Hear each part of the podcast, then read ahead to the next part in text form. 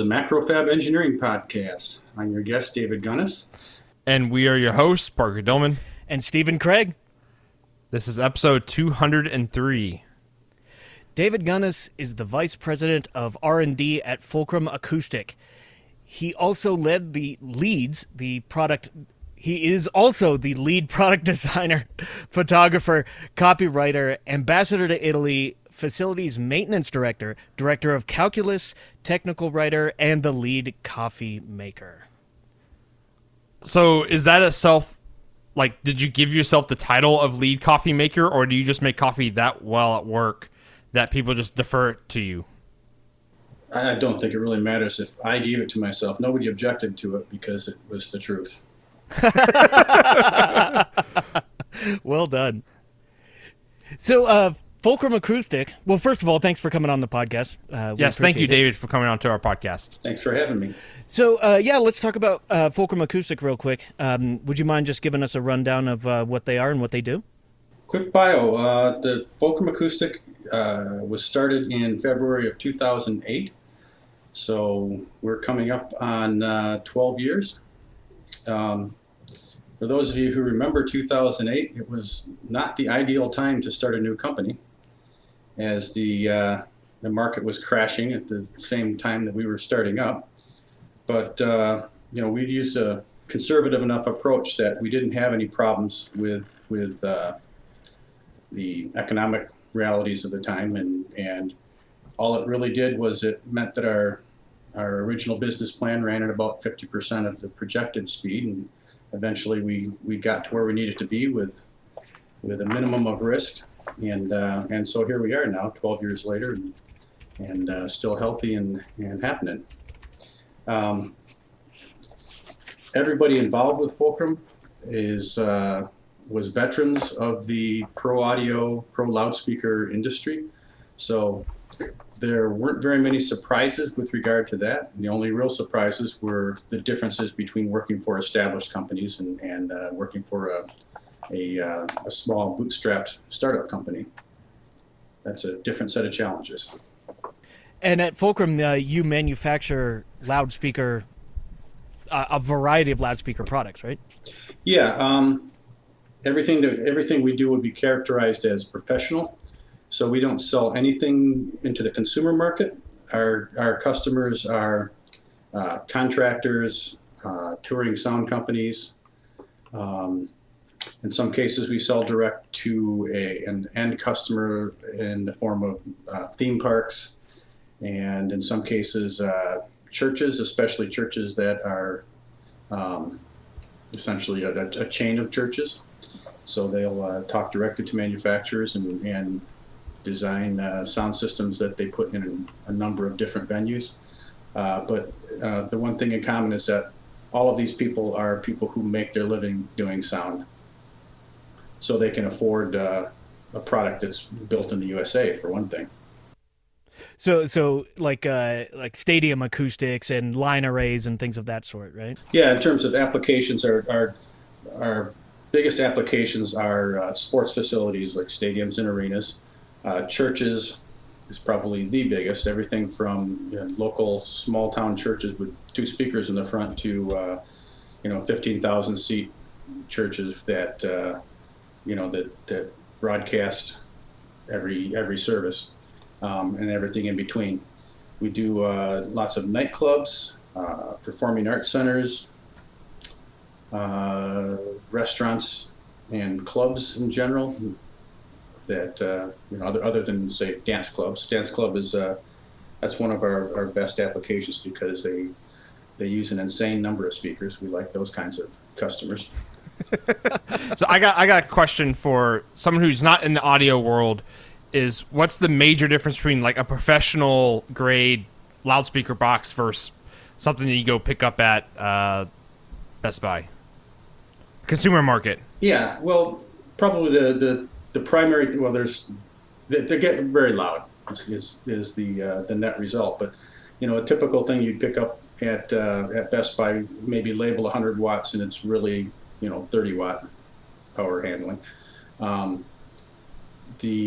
products we sell are typically anywhere from 600 to 4,000 watt and it's real power handling. The sensitivity is also much higher, so our typical sensitivities range from 98 to 112 dB, whereas... That's the sensitivity of the speaker given what, like the power you give it? Yeah, 1 watt to the speaker with a microphone one meter away, you'll get 98 to 112 dB, whereas there's probably nothing in a Best Buy that is more than 88 dB sensitivity.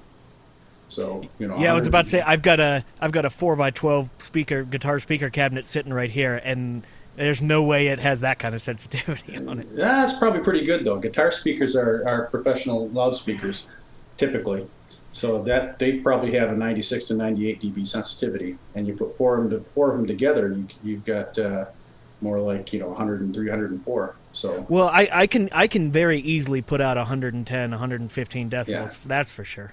Yeah. But in terms of the sensitivity, I'm not entirely sure on that. So actually, guitar speakers are quite often made by the same suppliers that make professional cone speakers for some of the boxes that we build. Oh, very cool.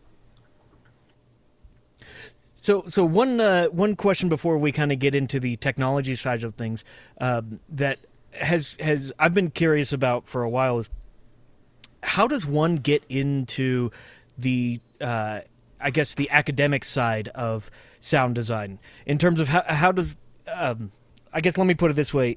What does somebody need to study in order to be able to design a loudspeaker or design an enclosure for a loudspeaker? Well, you can come from a lot of different directions.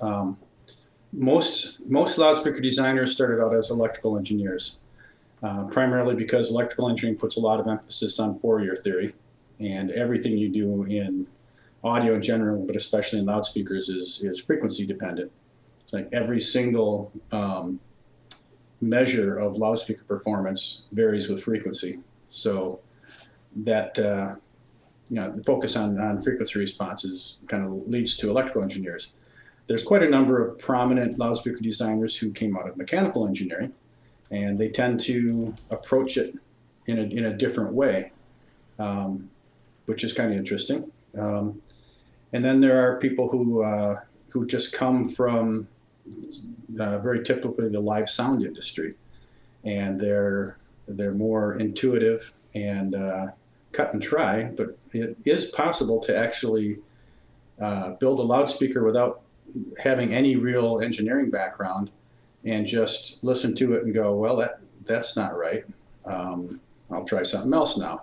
And a lot of good loudspeakers have been made that way. That's how sound companies did it in the 70s and early 80s. Is, you know, they would build something and take it out to the first gig and blow it up, and then they'd go back and try something else. And after a while, they had something that they had faith in. But it's a long, arduous process. And beginning in the late 80s, early 90s. That kind of went away, and sound companies started relying on manufacturers to apply real engineering to the designs of the loudspeakers and make something that was more reliable and somebody who could, fill your warranty claim when you blew it up. Right, instead of just empirical iterative design, actually calculating something.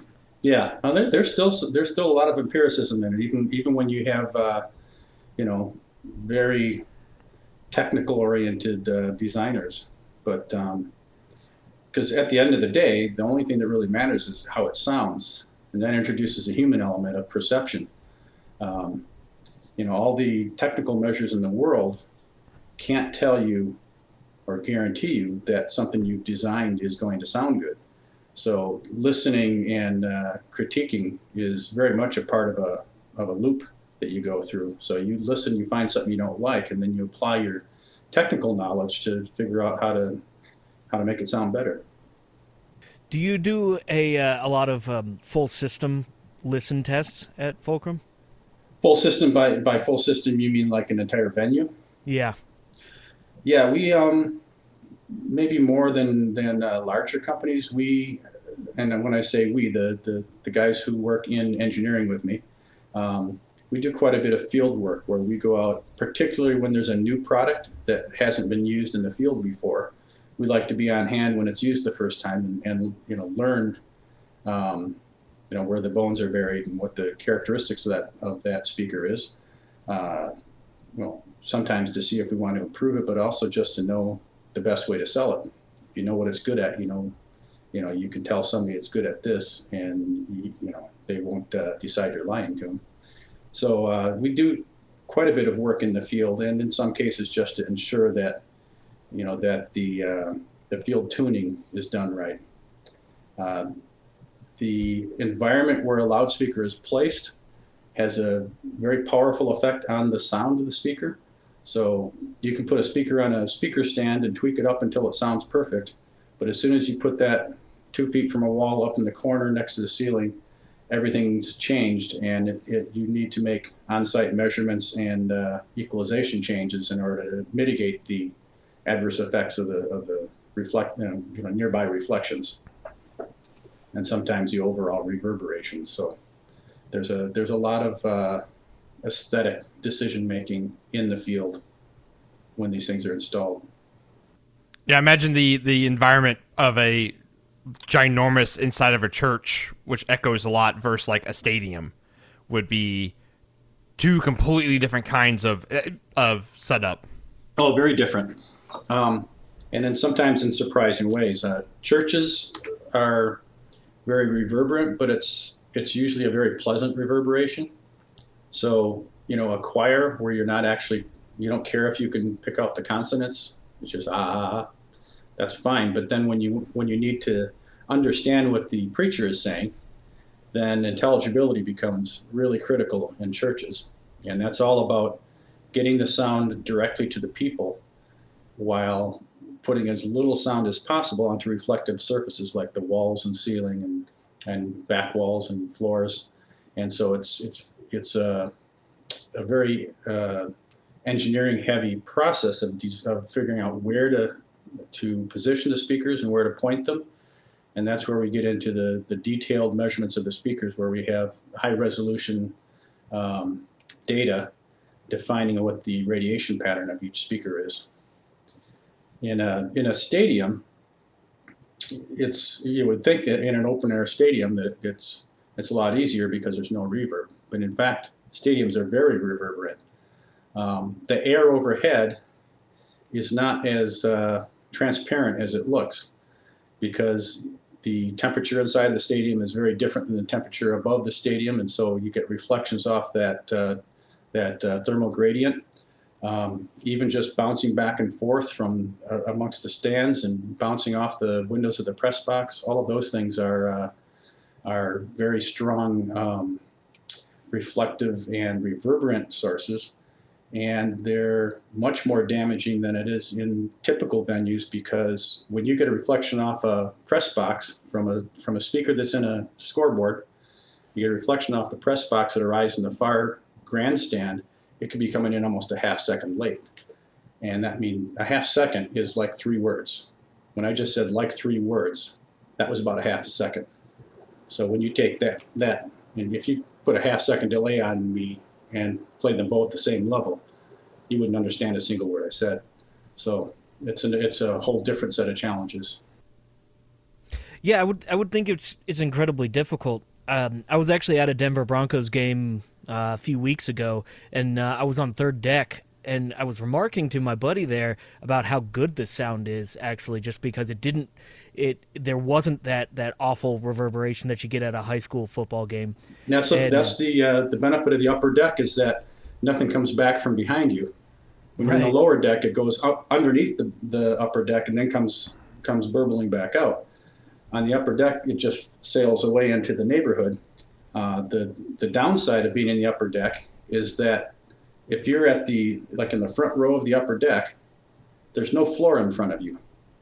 So whereas sound normally hits the floor you're standing on, and the low frequencies reinforce at your ear, the direct sound to your ear, and then what's coming off the floor is less than a quarter wavelength late.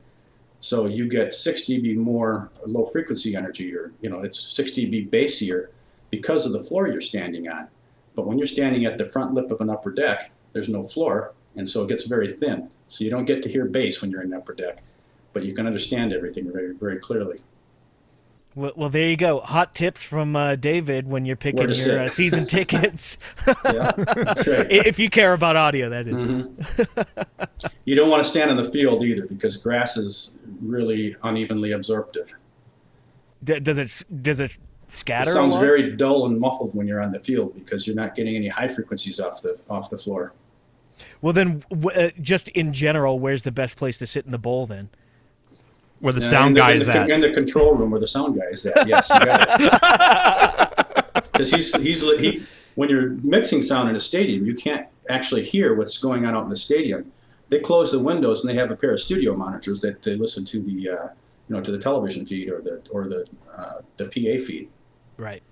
That was the tip that one of my friends gave when I go to concerts and stuff is in an open air concert, go where the sound guy's at. Oh, yeah. Because that's where it's going to sound the best. Yeah.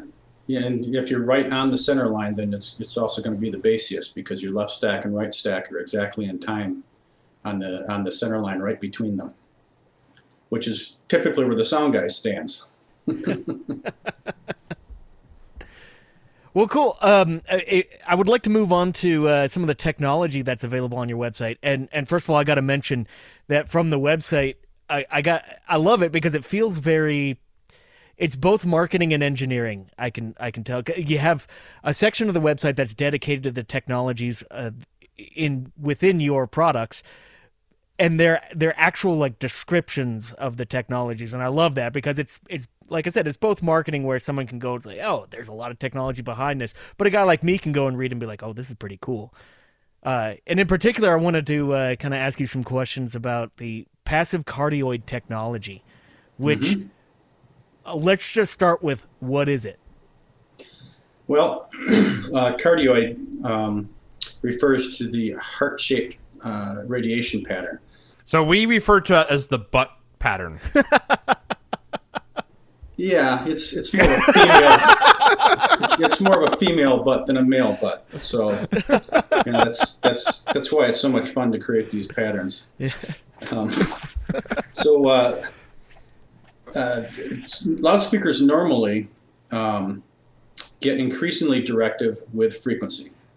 So, when a professional loudspeaker will, as the call it the beam width is narrowing. As we go up in frequency, at a certain point, let's say it's a 60 by 45 degree loudspeaker. When it gets to 60 degrees, we want it to stop at 60 and hold 60 all the way up to 12, 16 kilohertz. But below 500, there's no way to do that with normal sized loudspeakers because the whole, say, 6 degree pattern at 100 hertz would require something maybe 12 feet wide. So Back to the Future styles. I was about to say, yeah. Yeah, even bigger. So what happens is that the patterns get wider and below 200 hertz, it's essentially omnidirectional. And so that's where cardioids come in. You have speakers, for instance, at the left and right front of the stage, and low frequencies are coming off the back of that speakers. And so you always have all this low frequency energy on stage that's getting into microphones and muddying up the mix and especially muddying up monitor mixes. And so the ability to reduce the amount of low frequencies going backwards is very important. That's just one example of many. As you go out in the audience, there's quite often a what we call delay fills, where there's small speakers out in the audience pointed away from the stage, and the feed to those speakers is delayed by a time equivalent to the propagation time from the main speakers to the delay speakers. And so they actually reinforce the delay speakers in the same time. But if you happen to be standing forward of the delay speaker, meaning closer to the mains, you're getting low frequencies off the back of the delay speakers that is coming in that much late twice. So if it's 20 feet behind you, it's coming in 40 feet late. And that can be very, very disturbing. So there's another case where cardioid pattern really helps keep it clean in that region just ahead of the delay speaker. And, there are many more examples of where the cardioid pattern is helpful. So traditionally, the way people have created a cardioid pattern is by using two separate sources, sometimes in one box, but quite often just two separate subwoofers. And if you put them, if you space them by a given distance, and then you invert the rear speaker, then on a center line between the two, meaning going left and right, those two speakers are going to cancel. So you have no output on that center line. But you've got a negative output behind and a positive output in front. That's called a figure eight pattern. It's not particularly useful. If you then delay the rear speaker by an amount equivalent to the spacing between the speakers, then what happens is that that null, which was left and right, goes around behind. Now you have a null in the back, and you have some constructive interference in the front. So you're getting a little more output from the two speakers in the front, and you're getting cancellation in the rear. Of course, the problem with that is that you need to use twice as many speakers. You have to have twice as many amplifier channels. You have to have twice as many DSP channels. So there's that's basically doubled the cost of producing those low frequencies. So with the passive cardioid approach, that delay in the back source, well, first off, there's only one source, but there's a port in the back of the cabinet that's far enough back to create a cardioid effect.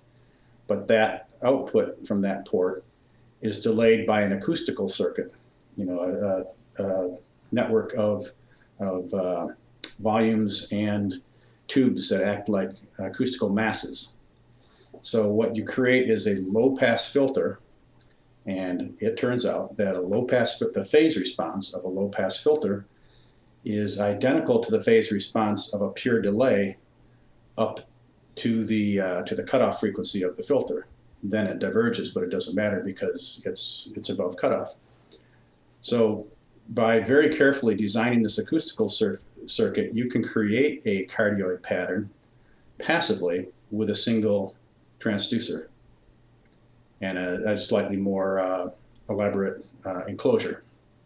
So the enclosure basically breathes behind the loudspeaker itself. Yeah, if you're used to seeing a ported loudspeaker where there are two tubes coming out the front, the baffle that the woofer is mounted in. Well, in the case of a passive cardioid, that box is deeper, so that so the back is far enough behind, and the port tubes, instead of coming out the front, are coming out the back.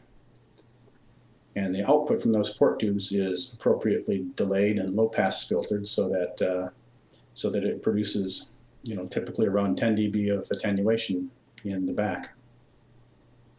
So when it comes to the passive cardioid design, if we're just talking about effectively the phase response of a low-pass filter, doesn't that mean that it's only a true cardioid pattern at a single frequency, and the pattern changes as the frequency increases? Well, there's a lot of degrees of freedom in a passive cardioid, whereas in a typical ported loudspeaker, you've got a volume and you've got a tuning frequency, and you can change the size of the ports. If you make them bigger and make them longer, you may still have the same tuning frequency, so it doesn't affect the result. In a passive cardioid, I think the last time I counted, there were 9 variables that you can play with, and you can play one against. You can adjust the Q of the low-pass filter. You can adjust the physical location of where the ports exit, which interacts with the shape of the cabinet, the way it diffracts around the cabinet. And if you do all of that very carefully, you can come up with something that is actually more where the response curves, as you go off axis, become gradually more attenuated, but those curves are almost parallel as you head around to the back of the speaker, whereas a active cardioid is not even as consistent. Now, if you have days, you can tweak to your heart's content with digital signal processors and try and make the active cardioid work the way you would really like it to. But that's essentially what we've done in the passive domain. It's a lot more involved than just designing a ported speaker, but it's design phase. So you only do it once, and once you have it figured out, It's not that expensive. It's not much more expensive to manufacture a passive cardioid than it is to manufacture a conventional ported loudspeaker. So all of the effort is in the design phase. It doesn't really add much cost to the manufacturing phase. So I have a question about that. So we were talking earlier about how venues can change how the sound acts. Is that the same thing in the passive? This passive solution for cardioid? It's certainly, venues certainly affect the sound of subwoofers in general. One of the benefits of a passive of a cardioid is that it is less sensitive to the characteristics of the venue. I mean, typically loud subwoofers are backed up to a wall, and you have the energy wrapping around, going backwards, bouncing off the wall, and combining in the front. There is no way that can combine light and do anything useful. It's always going to be destructive or harmful to the net result. When you have a cardioid backed up to a wall, there is nothing coming straight out because there's a null back there. The net result when you put a cardioid up against a wall is the same as if you put two cardioids back to back. And mathematically, the way that works out is you get a pure omnidirectional pattern. So in the case of the wall, of course, there's nothing going through the wall. What you have is a hemispherical pattern. So whereas without the cardioid characteristic, you have like a cloverleaf pattern in the front. There are nulls in certain directions, and those nulls move with frequencies. So for instance, at 60 hertz, you might have a null that's 60 degrees off axis, and by the time you get to 120 hertz, it's 30 degrees off axis. So you, no matter where you are, you have a nice big notch in the response that really saps, especially the impact of a kick drum. I was about to say, actually, just different people talking have different frequencies, and some people could, like, let's say in the church example, it's like if someone's speaking and only certain people can hear that person talk, and then someone else comes up and it's, because it sounds different in different places. Yeah. Yeah, the thing about the speech range, though, is that most of us live on the floor in rooms. And so every person we ever listen to has his voice reflecting off the floor, reflecting off of walls, and usually reflecting off the ceiling. And the human ear-brain mechanism is extraordinarily adapted to being able to extract information from that situation. If you've ever tried to listen to somebody by listening to the recording of a mic in the room, and you say, I can't understand a word he's saying, but I was sitting right there where the mic was, and I had no problem understanding him. In the environment, you can use spatial cues, and there's a lot more information to process, and we're just extraordinarily adapted to that. Now, the same thing happens with interference. If you put a loudspeaker near a wall, that's very similar to a person standing near a wall. And so we're good at ignoring the deleterious effect of that wall. That doesn't hold down to low frequencies, because there's no language information in low frequencies. There's just lizard brain information, thump thump. And you bring in the walls, and now the thump isn't as thumpy, and so you're not as afraid when the T-Rex makes his thumpy noises or whatever. It's a different, hearing is a different function at 100 hertz than it is at 1,000 hertz. Gotcha. Even evolutionary terms. Out of curiosity, what is the mechanism that causes higher frequencies to be more focused and lower frequencies to be more omnidirectional? Generally, that would be diffraction. Just the way, when light hits a slit, it diffracts through in a wide beam. But if it's playing through or if the light is shining through a wide slot, it goes through as a focused beam. And the same thing happens in audio. That the larger the source, the tighter the beam width that source produces. Ironically enough, that theory, the theory of diffraction of propagating waves, that was developed by Lord Rayleigh in the 1860s. And when he got done solving all the problems of audio diffraction, he was looking for something else to do, so he went over and solved all of the same equations for light. But he just got bored, right? And said, "He just got bored." Well, yeah, he didn't even get paid. He was a lord, right? He didn't have anything to do, so he just he did science as a hobby, and had to invent a new calculus in order to solve the equations of diffraction. Man, I want to be a lord. My dog is named after Lord Rayleigh. Oh, nice. Lord Rayleigh his real name is John William Strutt, and so my dog's AKC name is Gunness's Lord Rayleigh, and his call name is Jack, which is short for John William Strutt. I like how there's layers to this dog name. Yeah, it's an inside joke. My wife and I are the only people who would ever have known it until now. Oh, well, now a few thousand people are going to know it.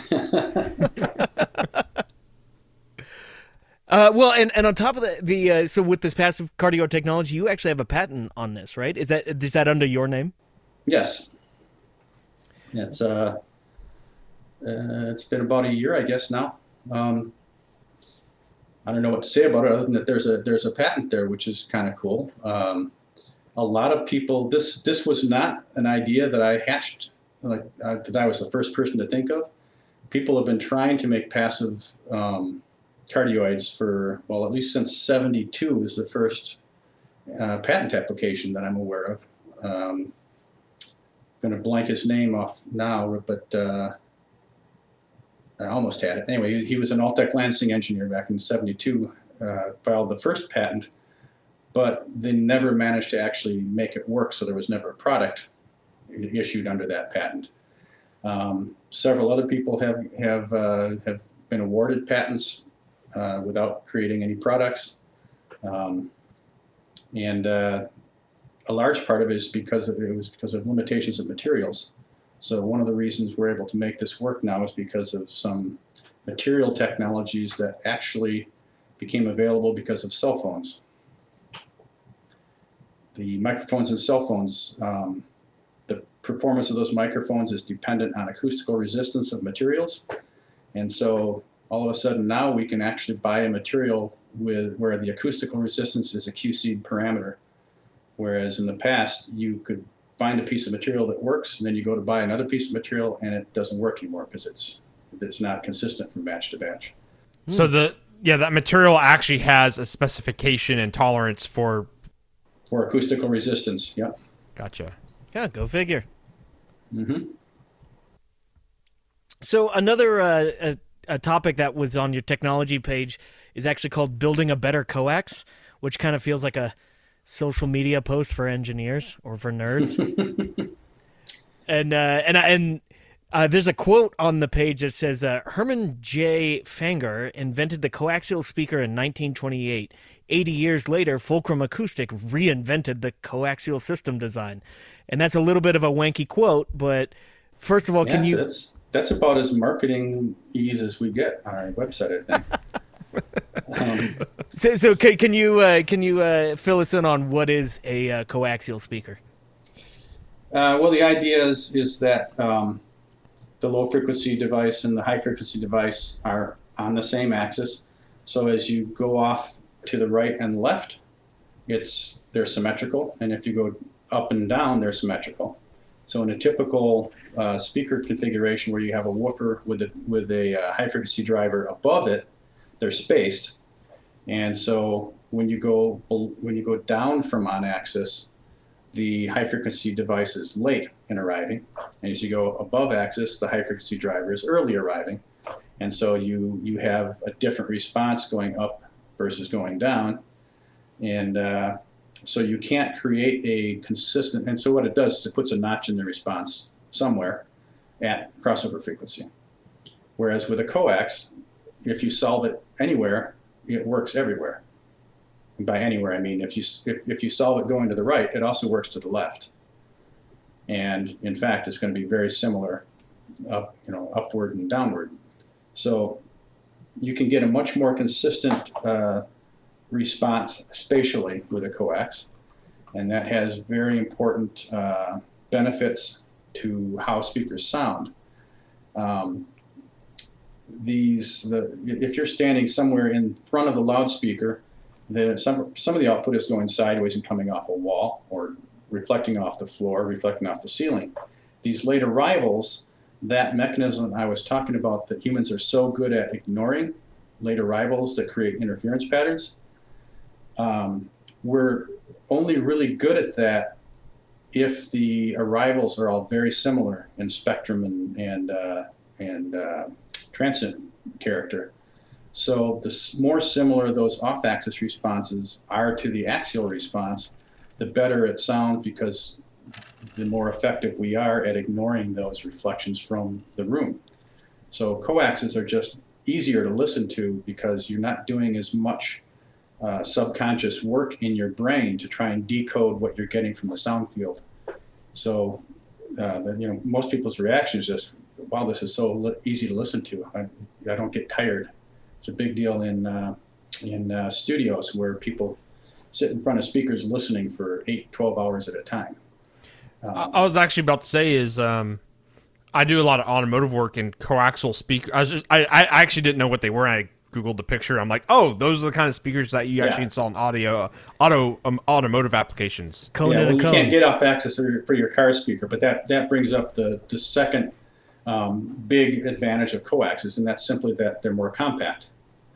Okay. A 12-inch speaker and a 12-inch horn, you need at least 24 inches of baffle, but with a 12-inch coax, you only need 13 inches of baffle so you can make it. They're almost universally nowadays used in floor monitors, so that the floor monitors can be very compact. And the core of our line is a single coaxial speaker with a vertical trapezoid, so that it can go tight up against the ceiling and really be kind of invisible. So a lot of it has been, especially in churches and restaurants and that kind of a application, people want the speakers to disappear, and a coax is, twice as, it's half as visible as a displaced driver sort of speaker. So what we did that was different than what people have been doing since 1928 is, we do multiple coverage patterns. So we have a 90 by 45, a 60 by 45, 75 by 75, 120 by 60, 90 by 60, 100 by 100, all different patterns, so that are all designed to sound as identical as possible, so that you can combine different patterns in a room and cover the different areas of the room with a pattern, specifically suited to that, that place in the room. That's what people have been doing with displaced drivers for decades. We just took that into coax land and made pattern control drivers. And the reason we're able to make that work is because of the involvement of DSP in professional loudspeakers now. In the old days, you had to try and make the speaker flat and sound good using a handful of passive components. The cost adds up quickly. So you've got, a budget of, I can only use 8 components, and I have to try and make this thing as flat as possible. And some patterns are a lot easier to make sound good than others. And so what people had in the past is they managed to make one coax work okay, but if they tried to do a different pattern with it, they couldn't solve the problem.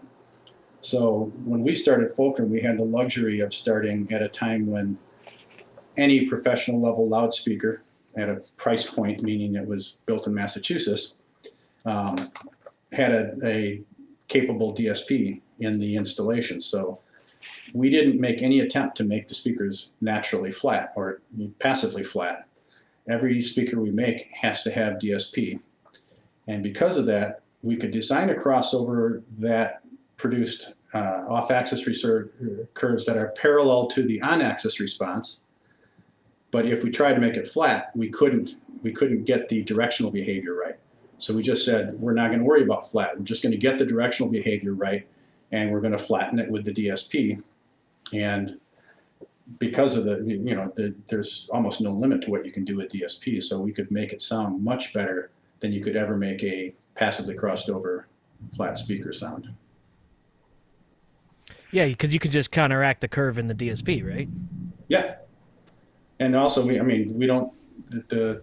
horn, especially with horn loads and with woofers, naturally rise in response as you go up in frequency. And compression drivers on horns are much more sensitive than woofers. So the shape of the response curve is a great big haystack where it's 10 dB hotter from, say, 800 to 4 kilohertz than it is at 200 hertz or 10 kilohertz. And by just letting it stay, be that loud in that range, almost no power is consumed making the 2 to 4 kilohertz. And that means that overall you get more output per watt of amplifier power. So is the design, I guess what's going through my head right now is you design the loudspeaker such that the on axis and off axis is great. And then you just basically test and validate and listen to it with a microphone, and then create the curve against that, what you've tested? Well, there's more magic to it than that. Yeah, I guess I used the word just a few times there.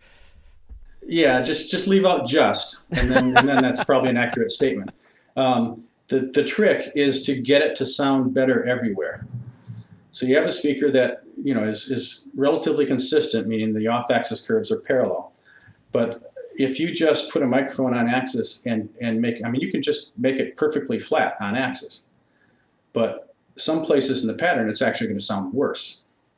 So the magic comes in figuring out how much better you can make it everywhere without making it perfect anywhere.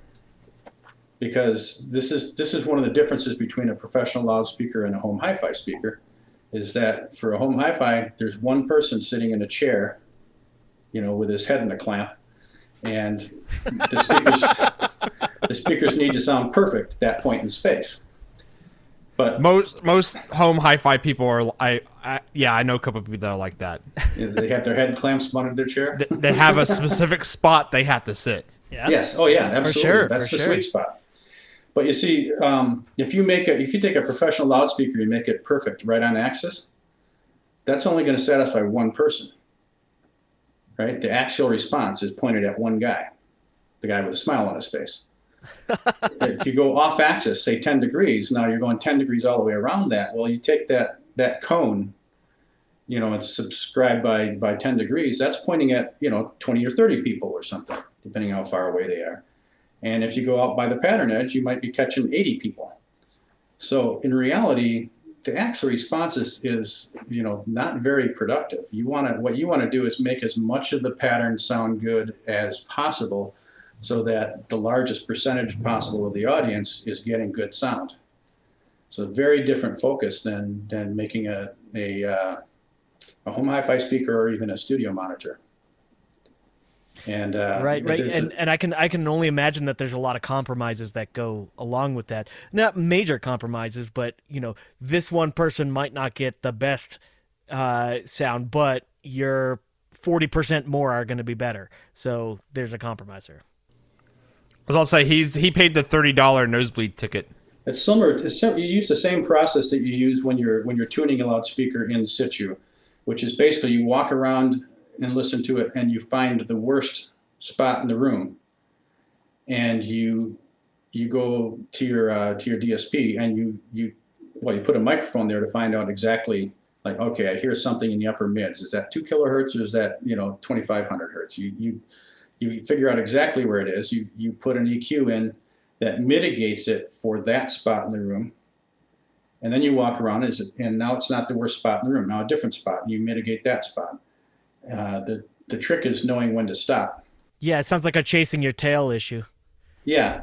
Well, you get to a point where, okay, so there's nothing is radically worse than anything else. So we're done here. This is as good as this can be. You get to the point where the entire spectrum is a notch. What you sometimes see with people who don't know when to stop is that a cut EQ, a bell curve that's a kind of a notch EQ. So they spent way too much time tuning, and what they did is they put in so many notch EQs that now what they have is just they've ended up shelving the whole thing down. They've just got notch EQs on top of notch EQs. And no, that doesn't actually help. You don't want to use more than 3 or 4 EQs. There's a elaborate philosophy about how to EQ speakers in situ and how to EQ speakers, at design time in a laboratory. So, if you want to get interested in that, go take a class in SMART by Rational Acoustics. SMART is the program that most people use for tuning speakers in situ. Real-time frequency response measurements. Very cool. So one other thing, this is a little bit of a departure, but I'd like to touch on this real quick. And it's the fact that, correct me if I'm wrong here, but wood is one of the materials that you use in your manufacturing process. Is that correct? Absolutely. And whenever I can get away with it. Well, so that's something that we actually haven't talked a lot about, or we haven't had a lot of guests on, that wood is a primary manufacturing material. Yeah, it's probably surprising to people that there's certainly, there must be something better that you can make a speaker enclosure out of, but there really isn't. But it's not just wood. I mean, yeah, you make it out of pine wood or something like that. That's not going to work very well. It's a very specific wood. This is phenolic bonded Baltic birch plywood. So unlike the plywood you get from the lumber yard, like 3/4 inch plywood has typically 7 plies, and in Baltic birch it would be more like 13 plies. So they're much thinner. There are no voids, and it's bonded with phenolic, which is essentially a plastic. So Baltic birch is extremely rigid, extremely light, extremely hard, and it has a very neutral vibration character. When you knock on wood, it's a very neutral, dull thud.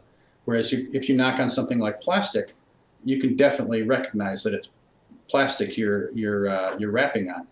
And when that plastic vibrates, it gives a sound of a plasticky character, for lack of a better adjective. And this sounds a lot like what we call like an engineered wood, where it's there's a specification for how it's built. Yes, absolutely.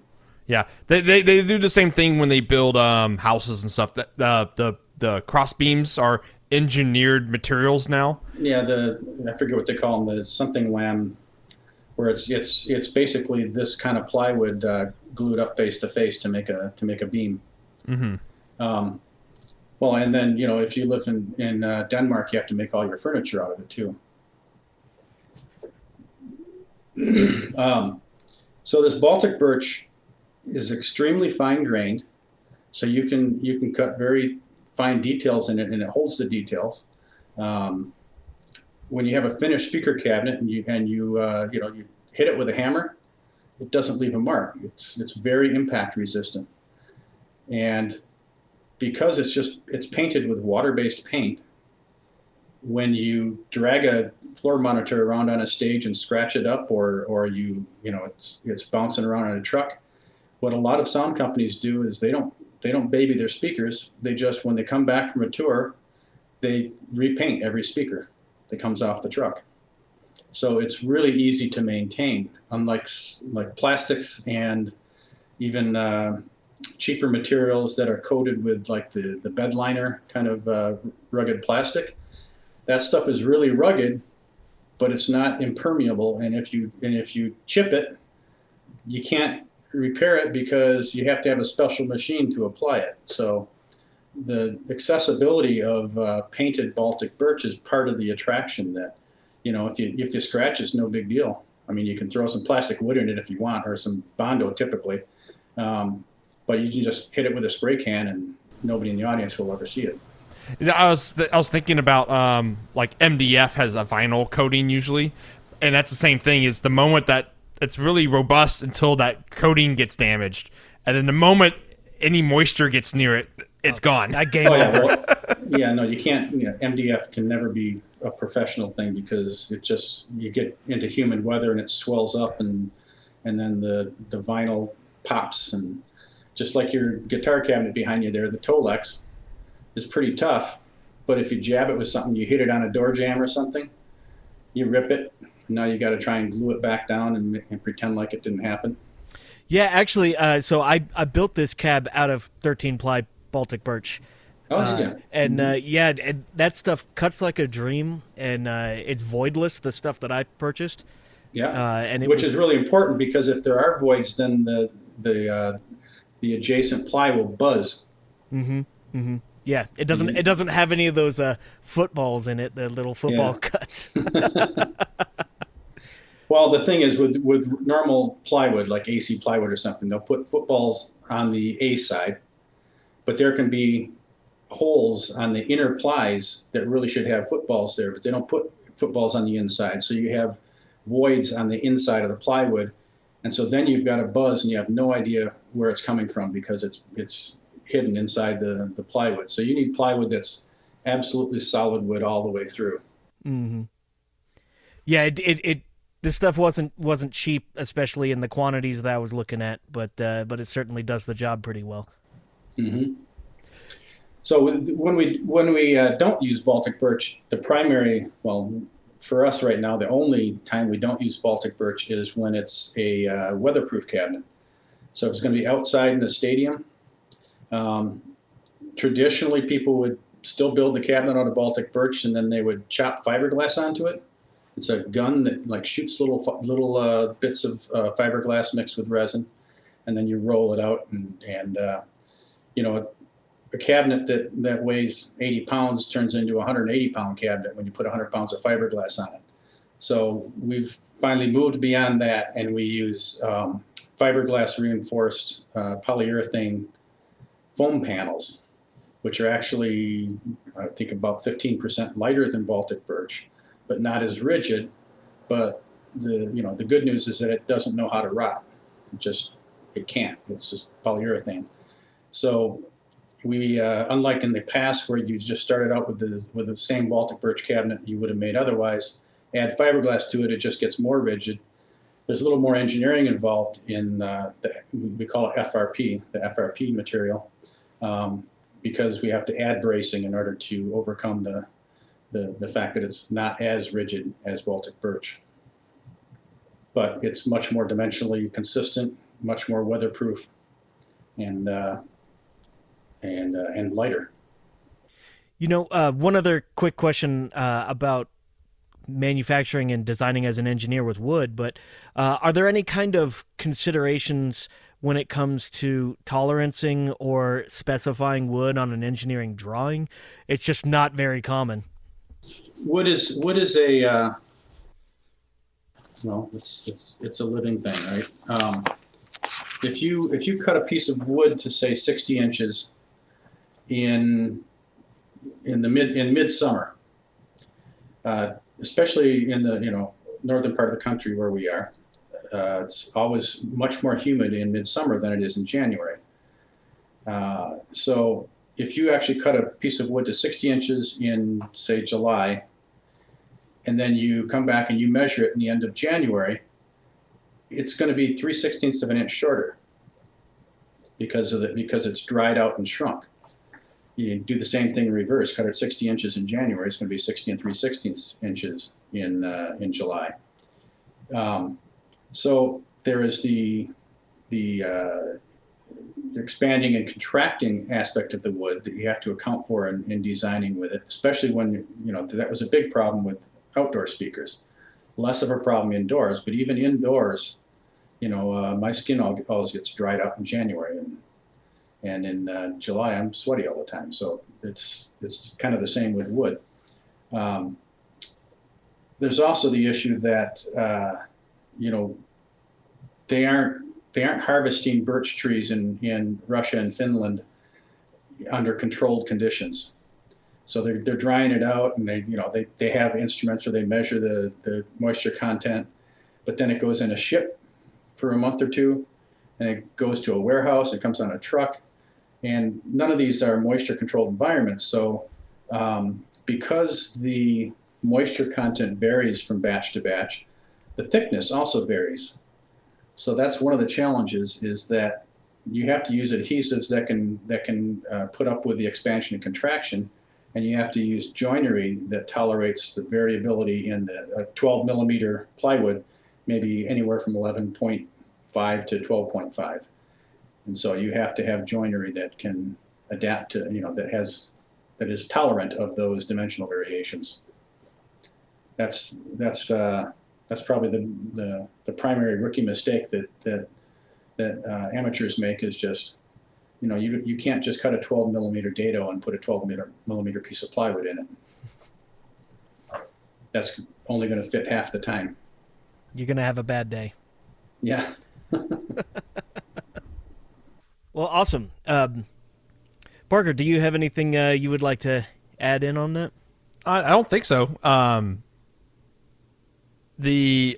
haven't actually really thought about designing a cabinet out of, like, because I've built stuff out of wood before, but never thought about like expanding and contractioning and stuff like that. I think that's kind of if you're building one cabinet, you can kind of adapt. Like if it doesn't fit, you can just sand off the panel. That's exactly what it is. But if you're trying to build a run of 100 of them and they have to be done by next Tuesday, you don't have the luxury of hand fitting everyone. So you have to design for manufacturing tolerances. Well, just like you're probably building stuff in batches, so you're going to be cutting all of one piece at one time, and then say 2 weeks later a cold front has moved through and completely changed everything, all the environment. There is a lag time. It takes a while for it to change, so we don't like, for instance, maybe it's the most efficient to cut 20 parts at a time, and we only need 8 today. We don't cut 12 extra parts and put them on a shelf, because by the time we get around to using them, they're going to be a different dimension. So we only cut the number of parts that we know we're going to use that week. And we're able to do that because of advances in manufacturing technology. We have what's called a nested-based router, which is a CNC router with a 5-foot by 10-foot table. We can put a 5-foot by 10-foot sheet on there, and it's all obviously computer controlled. But whereas in the old days you would cut plywood into rectangles and put them in templates and then cut parts out of those templates, now we put a whole sheet on the table and we say, I want 4 of this part and 6 of this part and 4 of this part, and the computer figures out how to lay those out on the plywood to get the best yield. And so every time we run a program, it's the only time we ever run that particular program. It's calculated from scratch every time. So we can do any combination of things. We can cut 2 different products at the same time out of the same sheet of plywood if we want to. And because of that, we're much more efficient than professional loudspeaker companies used to be at short runs. Somebody wants to buy 2 of them, it's going to cost more per unit than if we make 8 of them, but in the past it would have been twice as much. Now it's maybe 10% more. So we've designed our factory in order to be able to do short runs because of the amount of customization and just because we have 80 products or so, and some of those products we only do 30 a year, some of them we do 800 a year. But we have to be able to do all of them in order to fill all of the requirements for a given installation. You don't get away with just making the one that's the most profitable. You got to make everything they need to do the job, and you make some profit on the high volume ones and break even on the little ones that you're doing just to get the other job. That's kind of the nature of the business. So how you have it set up is y'all have reduced y'all's NRE and setup time for different products. Mm-hmm. Okay. Yeah, we're very flexible in terms of scheduling products and quantities. In the old days, you would run 20 at a time no matter what you had on order, because you had a template that made 20 of a given part, and there's one per product. It's like, well, we got to make 20 of them then, so we're going to make 20 sets. and we only need 8. And so you're sitting on 12 for 6 months. Yeah, I got another question, I guess. It's, how important is the grain for this plywood? It's not very important at all, because each ply is perpendicular to the ones next to it. So it alternates, up and down, left and right. And the surface grain doesn't matter, because we everything gets stapled together, and then we bondo in the staple heads and round over the corners and surface sand everything. And then it's primed, painted, textured. And so, whatever grain is there is completely invisible by the time we're done. Gotcha. I'm just thinking, like, if the CNC robot decided, hey, I'm going to put everything at 45 degrees because that's the most optimal stacking for your parts, it wasn't going to cause a problem. No, it wouldn't make any difference. In fact, there is a setting on the CNC software. You can tell it that I want this part to always be aligned with the grain, and then it won't rotate it. But we've never used that because we don't care. See, what's been going through my mind is if you did cut parts and for some reason they didn't fit, since it's wood, you can just have a note on the drawing that just says "sand until fit," right? And then all your problems are covered. Well, there are occasionally critical tolerances, like where it's important from a strength point of view or for some other reason, where instead of just oversizing the dado and letting the glue fill the gap, we cut it line to line, and you just have to sand it if it won't go in. And we have a special sander that's a 42-inch wide surface sander that we can run them through if we need to. But that's pretty rare. That's part of that is handle it when you're designing the cabinet. You design the cabinet specifically to avoid having to make hand fittings like that, because it's not only expensive, but it's also unpredictable. It's like I scheduled 12 hours of shop time to build this run of cabinets, and it took 15 because we're hand fitting everything. That's a problem. Well, fantastic. Thank you so much for being our guest today. You're welcome. This was awesome, and I could for sure talk another 2 hours about all this stuff. Well, it's kind of fun to do this, because I often, in the heat of battle, I forget how intriguing some of this stuff is. It's second nature after 35 years of doing it. Yeah, so thank you so much, David, for coming on to our podcast. Thank you. Would you like to sign us out? Well, that was the MacroFab Engineering Podcast. I was your guest, David Gunness. And we're your hosts, Parker Dillman. And Stephen Craig. Later, everyone. Take it easy.